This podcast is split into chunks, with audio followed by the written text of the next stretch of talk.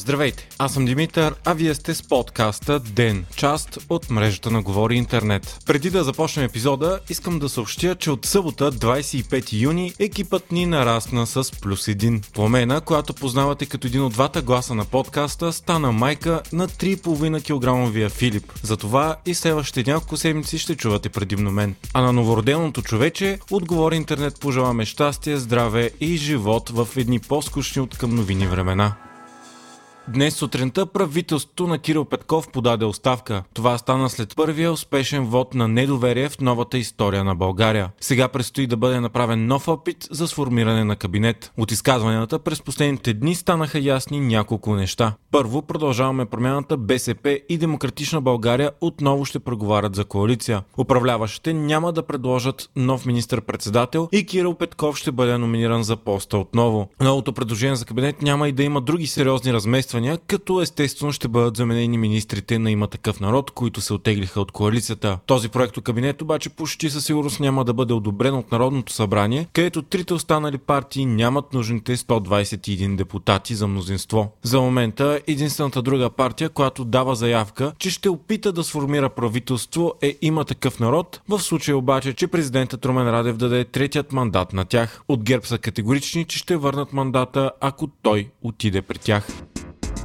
днес президентът започна консултации с политическите партии. От продължаваме промяната и БСП, обаче последователно отказаха да отидат при него. Това демонстрира огромния срив между Румен Радев и доскоро най-близките му партии. Продължаваме промяната на практика се появи от първото служебно правителство миналата година на президента, а през 2016 неговата кандидатура бе издигната от БСП. Последните месеци обаче страните си размерят остри критики и несъгласие най-вече по темите за войната войната в Украина, Северна Македония и доставките на газ от Русия. От няколко месеца президентът, доскоро смятан за балансатор към Евроатлантик, сега демонстрира позиции, които биха могли да се определят като проруски. Формалният мотив, който ПП и БСП изтъкнаха, за да не отидат на консултации, е, че спешно работят по актуализацията на бюджета. За сметка на това, ГЕРБ отидоха при Румен Радев, където за разлика от друг път срещата им протече спокойно и с почти добронамерен тон. Напоследък позициите на бившите управляващи и Радев, който излезе през 2020 с дигнати умрук и фразата мутри вън, се сближават особено в критиките към правителството. От ГЕРБ обаче повториха, че няма да се опитат да сформират кабинет.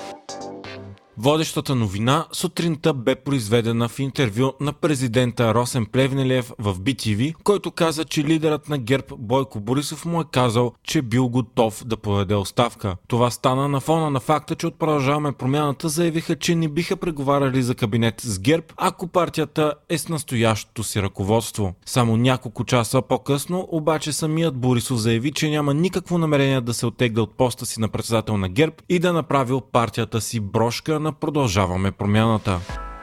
Ново проучване на Галап, проведено през изминалата седмица сред 800 души, показва силното разделение на обществото относно управляващата коалиция. Все пак малко повече са хората, които не одобряват сварянето на кабинета. 50,5% срещу 48,1%, които са против кабинета Петков да остане на власт. Все пак повечето българи очакват ново правителство в рамките на текущото Народно събрание. Общо 58% изразяват надежда за кабинет, а 40,6% искат нови избори.